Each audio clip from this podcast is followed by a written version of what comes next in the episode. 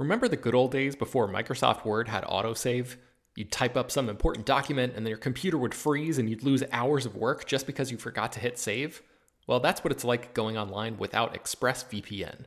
Every time you're connected to an unencrypted network, whether it's in an airport, a hotel, a cafe, or anywhere, your online data is not secure. Any person on that same network who knows what they're doing can gain access to your personal data bank logins, credit card details, passwords, all the stuff you don't want people seeing. Unfortunately, hacking has become much easier than it used to be. People don't even have to be exceptionally skilled to do it, and there's a lot of money to be made by selling your information on the dark web. ExpressVPN stops hackers from stealing your data by creating a secure, encrypted tunnel between your device and the internet. It's incredibly easy to use. Once the app is running, you literally click one button to get protected. And it works on your phone, laptop, tablet, and more, so you can stay protected on the go. I've been using ExpressVPN for a little while now, and I can rest easy knowing my info is safe and secure. I've heard horror stories of people who've been hacked, and it sounds like a massive pain to try to get any resolution in the aftermath, so I am not interested in finding out what that process is like. Secure your online data today by visiting expressvpn.com slash slash film. That's E-X-P-R-E-S-S-V-P-N dot com slash slash film and you can get an extra three months free. ExpressVPN.com slash slash film. Hello, everyone, and welcome to Slash Film Daily for Monday, May 4th, 2020. On today's episode, we're going to discuss the latest film and TV news. This is Slash Film Editor in Chief Peter Sciretta. And joining me on today's podcast is Slash Film Senior Writer Ben Pearson. Hey, what's going on? And writer Chris Evangelista. Hello. Happy May the 4th, everyone. It's the, the holiday that has been invented around Star Wars just because the date seems to to mimic the "May the Force be with you." Uh, let's start things out with some hot Star Wars news that hit today, and that is that director Taika Waititi is working on a Star Wars movie. Chris, tell us about it. Yes, uh, he's going to direct the film, and he's also co-wrote co-writing it with Krysty Wilson Cairns. I'm probably saying that wrong, but she uh, wrote 1917 and uh, Edgar Wright's upcoming Last Night in Soho. Um, beyond that, we don't really know like anything about it. We just know Taika Waititi's directing it, uh, and that's it. And it's going to be a feature film that hopefully will open in theaters. You know, because someday maybe movie theaters will reopen again. Yeah. Well, Taika is not. This is not his first foray into Star Wars. He directed an episode of The Mandalorian. Did either of you see that episode? Because I know it was late in the season. I think it was the final episode. I saw it, but uh, I don't really have much to say about it. I feel like most of the episodes of The Mandalorian, sort of, from a directorial standpoint, anyway, sort of blended together for me. But Peter, I know you probably have a different opinion about that. Oh, I I totally felt like it had uh, more humor to it. Like I felt like you could uh, feel the not just the humor but the heart, especially with his character IG Eleven. Um, you know, I, am a big fan of Taika Waititi. I've been a fan of his uh, since uh, what was that movie he did a long time ago? Me, uh, no, uh, Eagle vs Shark. I'm actually quoted I'm quoted on the DVD cover of Eagle vs Shark. So I, I am to be a hipster here and say I like Taika Waititi before all of you. So, anyways, uh, what do you what do you guys think of Taika as a director? I, I, like him. I dig him. I I know a lot of people for some reason loathe Jojo Rabbit, but I really liked it. I still like it. Um, Thor Ragnarok is like the only Thor movie I like, so I think he's he's a talented director, and he, he's very funny. I mean, what what we do in the shadows, the movie is is hilarious. I, I've yet to watch the TV show, but I hear that's good too. Yeah, I hear the TV show gets better in the second season as they are able to go further away from what the movie was. But I have not watched it either. Um, ben, what do you think of him as a director? Uh, I like him a lot as well. I, I have enjoyed all the things pretty much. I, am not a, a, huge fan of What We Do in the Shadows, the movie. I think I've talked about that on the podcast before, yeah. but pretty much everything else that I've seen of his, um, I've really, really enjoyed. I, you know, this news. Uh, the same thing happens when any big director I like gets pulled into a franchise. It's like I, I like franchise movies. I'm I'm certainly not like um, you know some sort of elitist who like snubs his nose at at popcorn entertainment. I love that stuff, but there is a part of me, a small part of me that dies when I realize, okay, Taika is now going to be in the Star Wars universe for a while, and that means that we're not going to see what other you know whatever other project he may have made in some alternate universe. So mm-hmm. maybe my only hope from this is like a this movie will be great and then b uh, that it will give him even more juice and maybe the ability to make something a little bit more outside the box than he would have been able to make in that alternate universe that I just talked about. So hopefully everybody will uh, will win in the end. Yeah, I mean you got to look at the other side of things here too. It's not like you know Disney just offered Taika a boatload of cash, and he was like, "Oh, I'm gonna put aside all the stuff I really wanted to make to make the Star Wars movie." Like, it, it, feels like he is interested in making bigger. You know, he's doing Thor, uh, the next Thor movie. He's doing this. It feels like he is interested in doing things on a bigger scale. Yeah, right? Certainly. Yeah. So, um, and I, I, guess that brings us to our last question. Whenever we talk about a Star Wars movie being developed or a TV show being developed, I, I wanted to, to ask you guys, what, what do you think? Is this going to be something new, or will this be a spin-off of a character we know? Could this be the IG-11 movie? Probably not. Uh, but uh, I'm, I'm wondering what you guys think. Like, do you think that this is going to be something original in, inside the Star Wars galaxy, or do you think he's going to be doing something, you know, something close to something we we know about in putting his his own touches on it? Ben, what do you think?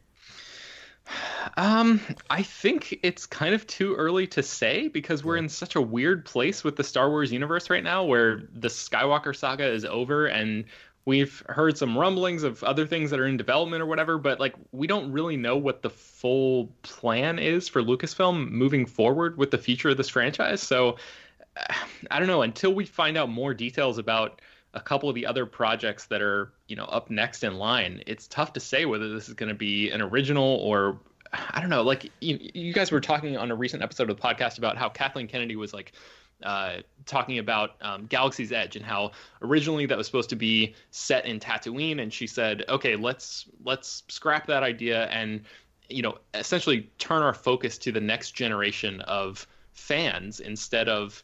Um, you know, setting it at this place where yeah. only the 50 year old Star Wars fans are going to really, you know, love and, and uh, recognize all these references and stuff like that. I hope that, that she applies that same strategy to the Star Wars movies going forward. Just like completely start fresh and anew instead of being tethered to these characters that we've seen so many times before. Yeah. I, I, if I were to guess, I would think that like after coming off like a disappointment of Solo, and I, I, I I'm guessing, and this, this is a complete throw into the dark, that they are they are taking you know they're looking at the Mandalorian and the, the success that that has been, and they're probably going to be taking that approach going forward. In that they are going to be setting things in a very familiar thing, but it, with new characters. If that makes sense, uh, Chris, what do you think of that approach? I mean, yeah, I don't know if I love that approach, but I'm I'm pretty sure you're right, and that is what they're going to do, just because it seems it just seems impossible for the Star Wars franchise to break away and do something like a hundred percent new things that you haven't seen before. So I'm I'm pretty sure what what you just detailed is exactly what's going to happen. Yeah, and I'm also willing to bet that Taika came up with this idea and pitched it to Lucasfilm. You know, I, I just have a hunch but uh, I'm, I'm, excited to learn more. Uh, let's go into the other news that we learned today. the first of which is Nicolas Cage is going to be cast as Tiger King's Joe Exotic. Ben, tell us about it. Yeah, so a new scripted series is in development uh, at CBS Television Studios and Imagine Television Studios. The show does not have a, a home yet, but it's supposed to be taken out to bidders sometime in the coming days. And yes, Nicolas Cage is going to be starring in a television show for the first time in his career, and he is going to be playing Joe Exotic, the subject of the wildly popular Netflix documentary series Tiger King that has been, you know, all anybody wants to talk about for a long, long time. Um, the focus of this show seems to be more about Joe Exotic himself instead of, you know, sort of spinning out into this uh, eccentric cast of characters around him. Uh, according to Variety, it's going to center on him, an eccentric uh, exotic zookeeper in Oklahoma who fights to keep his park even at the risk of losing his sanity. The series will live in the lion's den with Joe, explore how he became Joe Exotic and how he lost himself to a character of his own creation. So that's the the rundown there. Um, from my understanding, and I've not seen all of Tiger King yet, but uh, from my understanding, the the Netflix documentary sort of skimps a little bit on his backstory, just because there's so much other stuff to cover. But this show sort of sounds like it's going to like uh, laser focus in on Joe himself. So hmm. maybe that will be some interesting material for Nicolas Cage to uh, to mine. Um, I don't know if they're going to get into the, you know, all the the troubling abuse and racism and all the kind of stuff that has come, you know, come out since uh, the release of Netflix's Tiger King. If they're going to touch on that in this show, but uh, Chris, I know you're a big Nick Cage fan. What do you make of, of him in this particular role?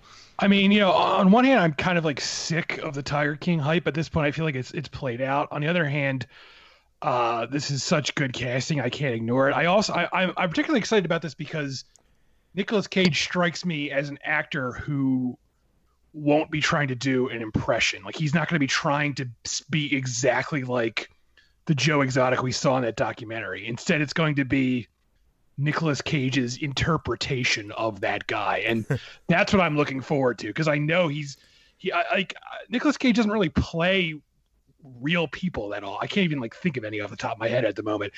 And uh, he just he just strikes me as that type of actor who wouldn't want to like you know mimic that voice and and be exactly like the real guy. Instead, he's gonna you know do his own weird Nick Cage thing, and and that's what I'm looking forward to. I'm looking forward to seeing his interpretation of this guy yeah, I feel like I'm excited of Nick Cage playing him. That that that seems really exciting. I liked American Vandal, so I'm I'm excited about the people involved here. All the people involved except for CBS All Access. That that's where this is going, right? CBS All Access. No, it's just CBS Television Studios is one of the, the well, studios behind worse, it. But well, it's it's it's basically like a, the the production branch of that company, so it's not necessarily going to CBS because a lot of times, you know, like Warner Brothers Television is one of the most popular um, like one of the biggest uh, TV producers of tons of different shows, but not all of them go to Warner Brothers owned or Warner Media owned TV networks. They they get sold all over the place. So I think that might be what happens here, unless of course CBS or or All Access outbids every other you know uh, streaming service or cable channel or whatever to get this, which could happen. But right now it's it's homeless, as it were. Hmm. I wonder if this will turn up on like Netflix. might, yeah, that would might be, be fitting really, really weird if that happened, but it is possible. Okay, let's move on. Let's talk about Disney. They have another live action remake in development. Chris, tell us about this one. Uh, yes, the latest is Hercules. Um, there's no director yet, but the Russo brothers are producing it. And Dave Callaham, who wrote uh, the upcoming Shang-Chi is is handling the script. So there you have it. Yet another Disney live action remake. This is uh Hercules came out in what was it? 1997. So this is this is the latest. Okay, I I'm gonna lose some Disney cred here, but I don't think I've ever seen Hercules. It might be one of the few animated movies I didn't see because it came out when I was kind of like in high school and probably like above Disney films or whatever. Uh, have you guys seen Hercules? Uh, I actually just watched it because I haven't. I also hadn't seen it, and after this news broke, I was like, "Oh, maybe I'll finally watch it." So I watched it over the weekend on Disney Plus, and it, it's good. You know, it's not like I don't know if I would call it like a classic, but I enjoyed it while I was watching it. So there's that. Do you think yeah. it can benefit from a live action remake? Either of you? Hmm. Uh, it, it's like I don't know because the movie is so like fantastical and and cartoony because it's a cartoon, and I'm just picturing like a bunch of like CGI crap everywhere, and I I I just don't know what you can really do with this sort of thing as as live action. I just I, I I'm so burned out on these Disney live action movies just because it's like so many of them rely so heavily on CGI. It's like, why are you even bothering to make this quote unquote live action if it's going to be like 90% CGI? Like The Little Mermaid is another one. They're making that. And that, like, in almost 90% of that is set underwater. So that's going to be all CGI. so it's like, I just don't understand. I, I mean, I know why they're making it for money, but I just, I just wish they would stop. Yeah, and like I grew up really liking this movie, but I haven't seen it probably since like the early 2000s or something. I, I was a big fan of Greek and Roman mythology and stuff like that growing up as a kid. I actually uh, minored in that in in college, um, but I have not thought about this movie in a long time. But thinking back on it now, I just I don't know if it really fits in with like uh, the Hollywood big budget kind of thing. Like think about the last time, like the the last movies that I can think of that involved Hercules or you know um, uh, mythology like this are the Dwayne Johnson movie Hercules, which did not go over very well at all, and then like the Clash of the Titans remake with Sam Worthington. I think that might have gotten a sequel at some point too. Those movies just like they're big and bombastic and they just don't really look very good with with modern CG attached. You know, like just think about how interesting the Jason and the Argonauts and and you know the original Clash of the Titans were with like stop motion and all that kind of stuff. It was just a, a totally different era where I feel like those movies were able to thrive under those uh, filmmaking conditions a little bit better than just slapping CG on everything now. So maybe the Russo brothers have some sort of interesting in on this, but I'm the, not holding my breath. The interesting thing is that they're going to have some bridges they're going to put some bridges in the movie. no, uh, I guess the question is, is, is there any Chris? Since you just watched this movie, is there any like racism, sexism, problematic things that Disney can correct in the live action? Because I feel like that's the whole reason, other than money. That's the whole artistic reason for them to do these live action remakes, right? Is to kind of like course correct uh, their problems. I mean, I can't think of any based on what I watched, but I'm sure someone else out there can because there's always at least one person who has a problem with something. So uh, just because I didn't spot it doesn't mean other people haven't. Yeah. Okay, let's move on from Disney to animated Transformers prequel, which is coming from the director of Toy Story 4. Ben, tell us about that.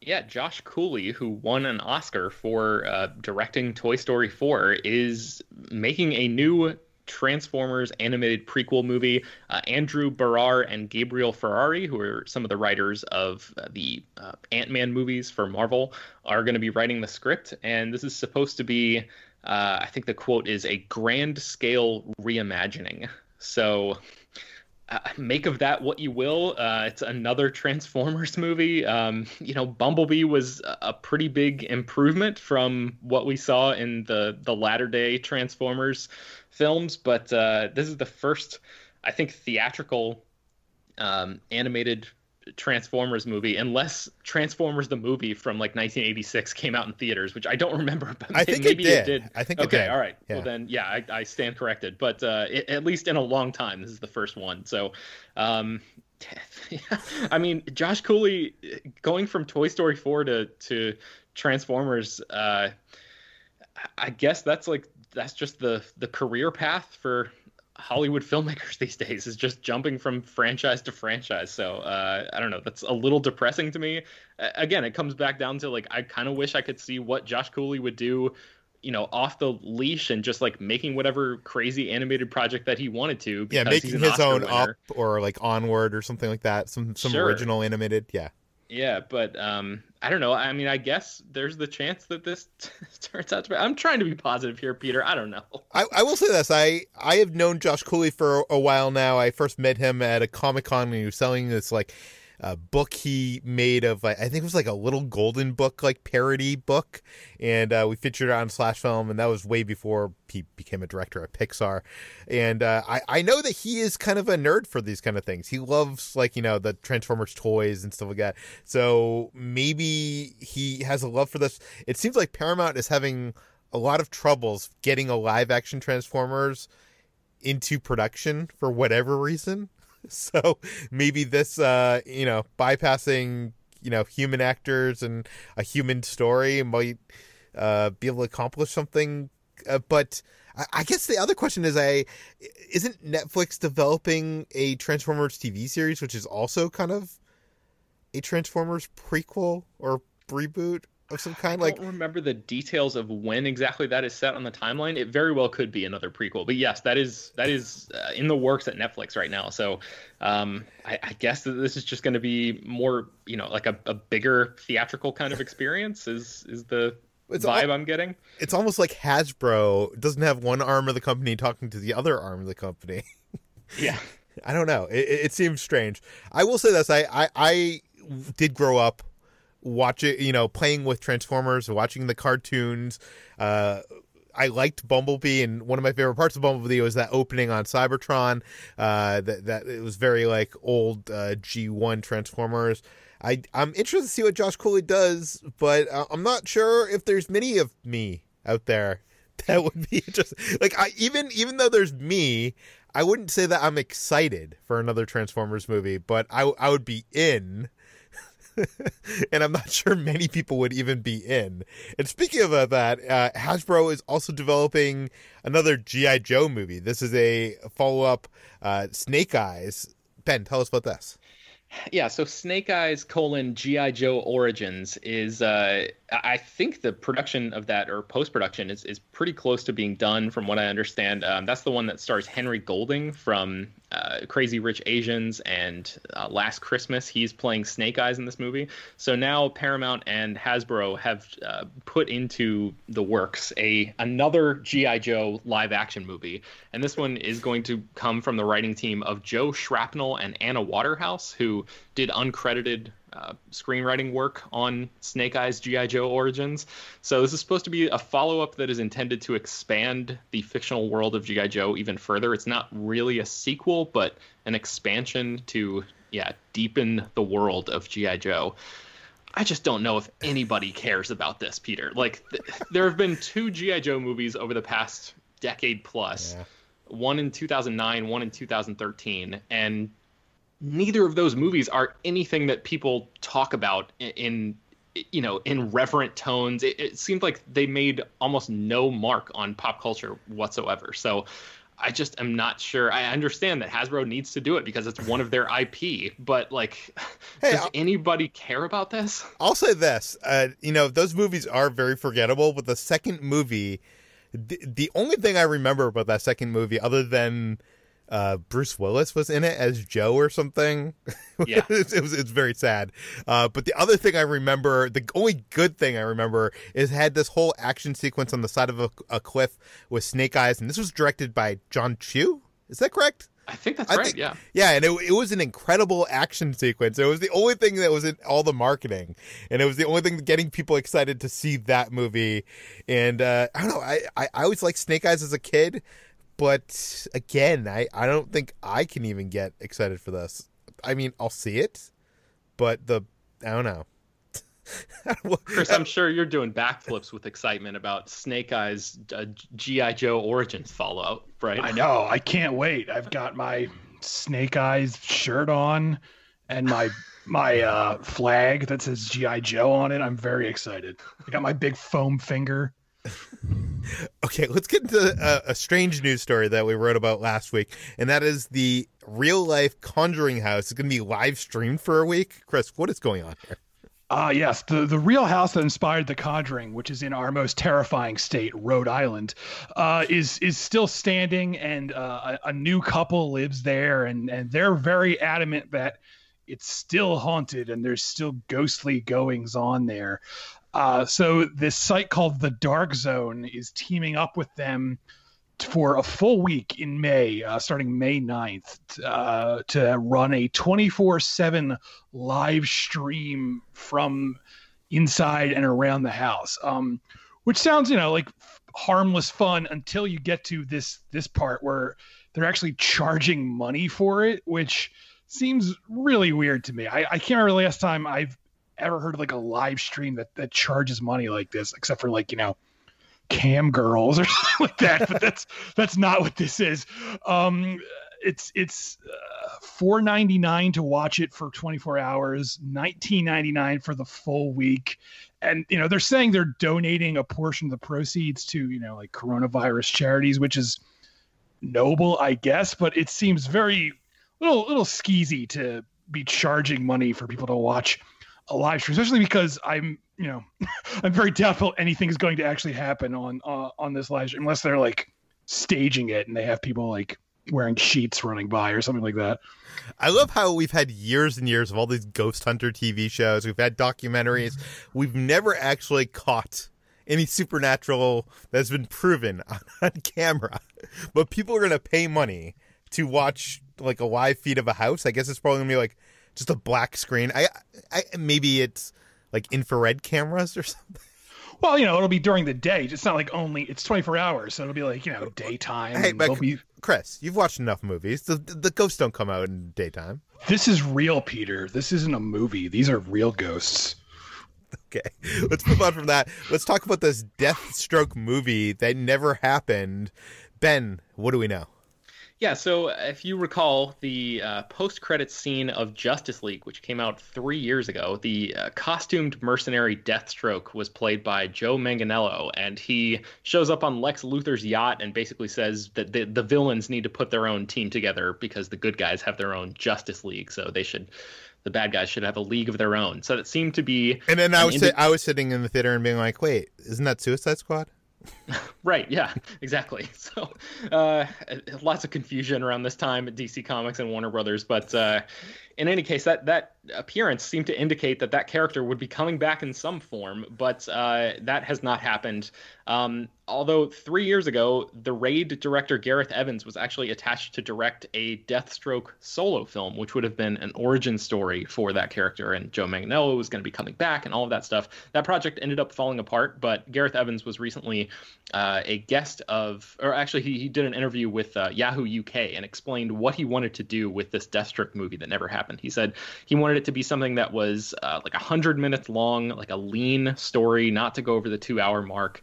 Um, he said, back then I was massively influenced by the noir films coming out of South Korea. So that was my pitch. I was like, these films are amazing. The texture, the tones of colors, the grit, and the aggression of them is super interesting to use to tell Deathstroke's stories. Um, he talked a little bit about how he wanted to do something quote quite shakespearean in terms of how he loses his eye and how he gets created as the character that he is. Um, he talks a little bit about that sort of bone crunching visceral action style that he is known for and how they would he would have been able to use some of that um, and also maybe make it a little bit more flamboyant and and stylized than the the grounded uh, action style that he normally does but uh, yeah, as I mentioned, this this project fell apart, and it doesn't seem likely to come back to life anytime soon. Although Evans sort of leaves the door open for that. Um, it, it seems like Warner Brothers has just moved into a different direction with their solo movies. So I don't I don't anticipate this happening again because it seemed like this Deathstroke thing was going to be more of a linchpin for like a, a more connected version of the DCEU, and it seems like now they're sort of going off in their own direction and letting filmmakers do you know these like one-off movies instead of trying to tie everything together. Yeah, when a filmmaker lays out the plans of what he would have done, that's usually the sign that it's probably never happening. Yeah. but uh, you know, I would have loved to have seen this. It, it seems like a interesting DCEU movie. Uh, I wish I could travel to an alternate universe and see what that was like, uh, or would be like. and speaking of alternate universes, there's there's also probably an alternate universe where Michael Jackson would be Spider Man. Ben, tell me about that. Yeah, this I I had to like do a double take at my computer screen when I read this. But um, so uh, Michael Jackson has a complicated legacy. Let's just skip. Let's like put all of that aside for this podcast conversation and just uh, say that he was the king of pop and um, there are there are lots of things about him that you could look into if you want to and believe whatever you want or don't. I don't care. Uh, here, here's what happened. In the 1990s marvel entertainment was struggling. They ended up actually filing for bankruptcy in the late 90s um, that's why they ended up selling off the licensing rights to a lot of their characters to different studios and stuff like that. So at, at that time michael jackson actually wanted to buy marvel so he could star as Spider-Man in a Spider-Man feature film. Uh, and this is like uh, you know around the time that Blade was coming out, like 1998, and it, it's way before you know X-Men and and uh, Spider-Man would sort of like usher in this new uh, era of comic book movies that we're on right now.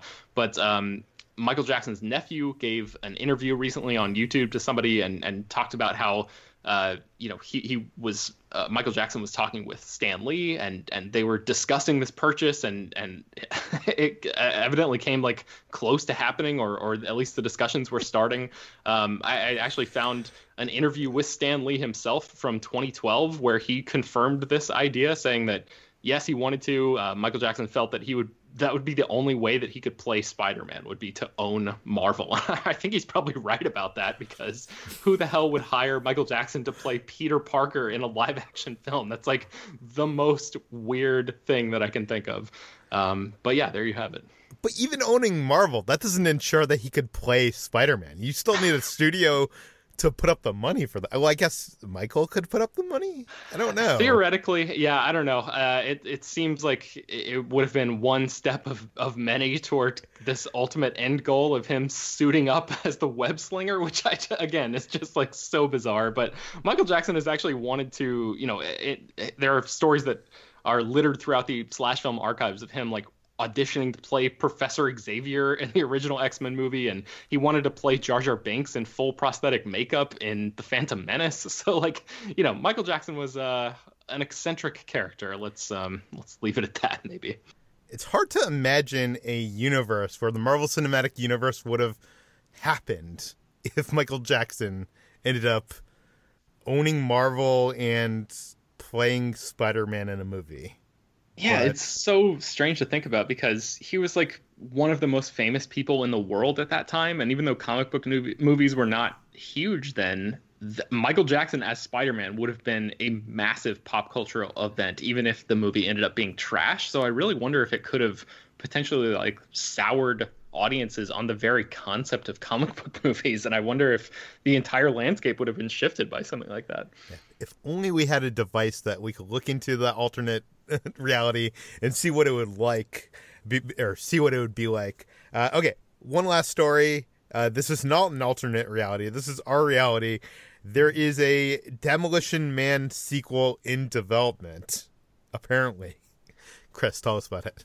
Yeah i'm having trouble accepting this, but Sylvester Stallone made a little uh, video where he revealed that uh, Warner Brothers is is currently working on a Demolition Man sequel, and it quote looks fantastic. That's really all he said. There's no like story details, and I honestly don't know how this is even going to work, just because you know, for those who don't know, Demolition Man is a a film where Sylvester Stallone and Wesley Snipes play two people who get frozen and they wake up in the future and Stallone was a cop and Wesley Snipes was a criminal and and they're fighting each other and and you know the whole gist of the movie is that they're both fish out of water. They're both from a different era because the future has become very uh, pacifist and, and laid back, and there's no more crime. So you know these two violent guys suddenly fighting in, in this this peaceful world is throwing things upside down, and that really doesn't work for a sequel unless it's like Sylvester Stallone gets frozen again and wakes up even further in the future. I don't. I, otherwise, he's just been living in the future this entire time. So wouldn't he like be used to it by now? I, I just don't know what you would even make that movie about. Not to mention Wesley Snipes' character is very much dead because his head gets frozen and then Sylvester Stallone kicks his head off. So there's no way to like bring him back. So I don't really know what the plot of this movie is going to be. Is there a thirst for a Demolition Man follow up? Like, oh, uh, I'm sure someone out there is like rabid about this. Like, yes, finally, they're I, cheering. I, I know at Comic Con, either last year or the year before, Taco Bell had a pop up where they were the Taco Bell from Demolition Man. Is that right? Yeah, I think it's from yeah. Demolition Man. Yeah, that yeah. Was, that was not last year. It was the year before. Yeah, year before. So I feel like there has been some resurgence of popularity in this movie, but I feel like the only thing I remember about Demolition Man is, yeah, maybe some scenes that I've seen in the trailer. Uh, the the fast food wars and um those those what were they like stones or something? What Oh, the, the seashell? shells. The Yeah. seashells, seashells. Yeah, Oh wow. Um the seashells and what what do they do? We don't know. maybe that's what the sequel's about. It's finally going to find. it. We're finally going to find out how to use the three seashells. Chris, do you think this is actually going to happen? No, I don't. But you know, uh, Sylvester Stallone has a really hard time letting go of like his past projects. So, you know, he's already sort of like exhausted both Rocky and Rambo. So now he's he's he he needs to start dipping even further into, into the into his uh, bag of tricks. I think So- that's a good point too, because when you were explaining, you know, what this could be, and and him potentially being cryo frozen again, a part of me was like, oh, that could be an interesting way for him to do like another meta commentary on like, uh, you know, Stallone, the actor, being from another time and like representing this this other era of studio action filmmaking and being thrown into you know a new world of of how things are. But like he's kind of been doing that for like the past 15 years just in different franchise you know resurrecting different franchises that he's been in. So i don't know like what else does he have to say on that subject that seems to be a subject that he's very familiar with so even though the the premise of demolition man the idea of cryo freezing and all that stuff seems to lend itself to that pretty well i just don't know what he would be able to contribute at this point Also, what would like the the backbone of this takedown? Because the, the original Demolition Man wasn't it kind of like a takedown of like PC culture?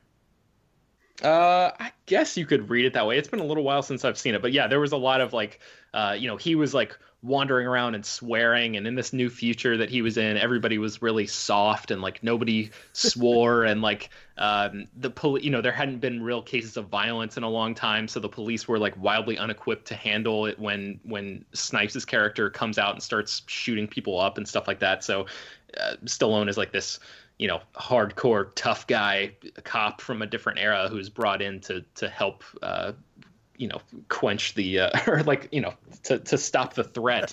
Um so i think there there was a lot of that. I don't know if you could really repeat that again either. So i'm not sure what the the other commentary could be. Yeah, I'm gonna say I don't think you could take that further too, without it being really offensive to a lot of people. The only Yeah. thing I can think of is the the movie. It takes place in 2032, so maybe they're waiting to the real 2032 to release Demolition Man 2 for the the synergy of the real year. We finally caught up with the futuristic year of Demolition Man. Or you could do what Peter said and just like really lean into the offensiveness and get somebody like S. Craig Zahler or something to direct this and just like make it like a like a trash exploitation movie or something instead. Uh, I feel like that version would just be like accepted by the the ultra right. It's like something, you know, it, it, it would be championed in, in a bad way. Okay, that brings to the end of today's Slash Film Daily. You can find more of all of our work at slashfilm.com. You can find links to the stories we mentioned on today's podcast in the show notes. You can find this podcast published on iTunes, Google, Overcast, Spotify, all the popular podcast apps. Please feel free to send us your feedback, questions, comments, concerns to us at peter at slashfilm.com. And rate and review this podcast on iTunes. Tell your friends, spread the word, and we will see you on Wednesday.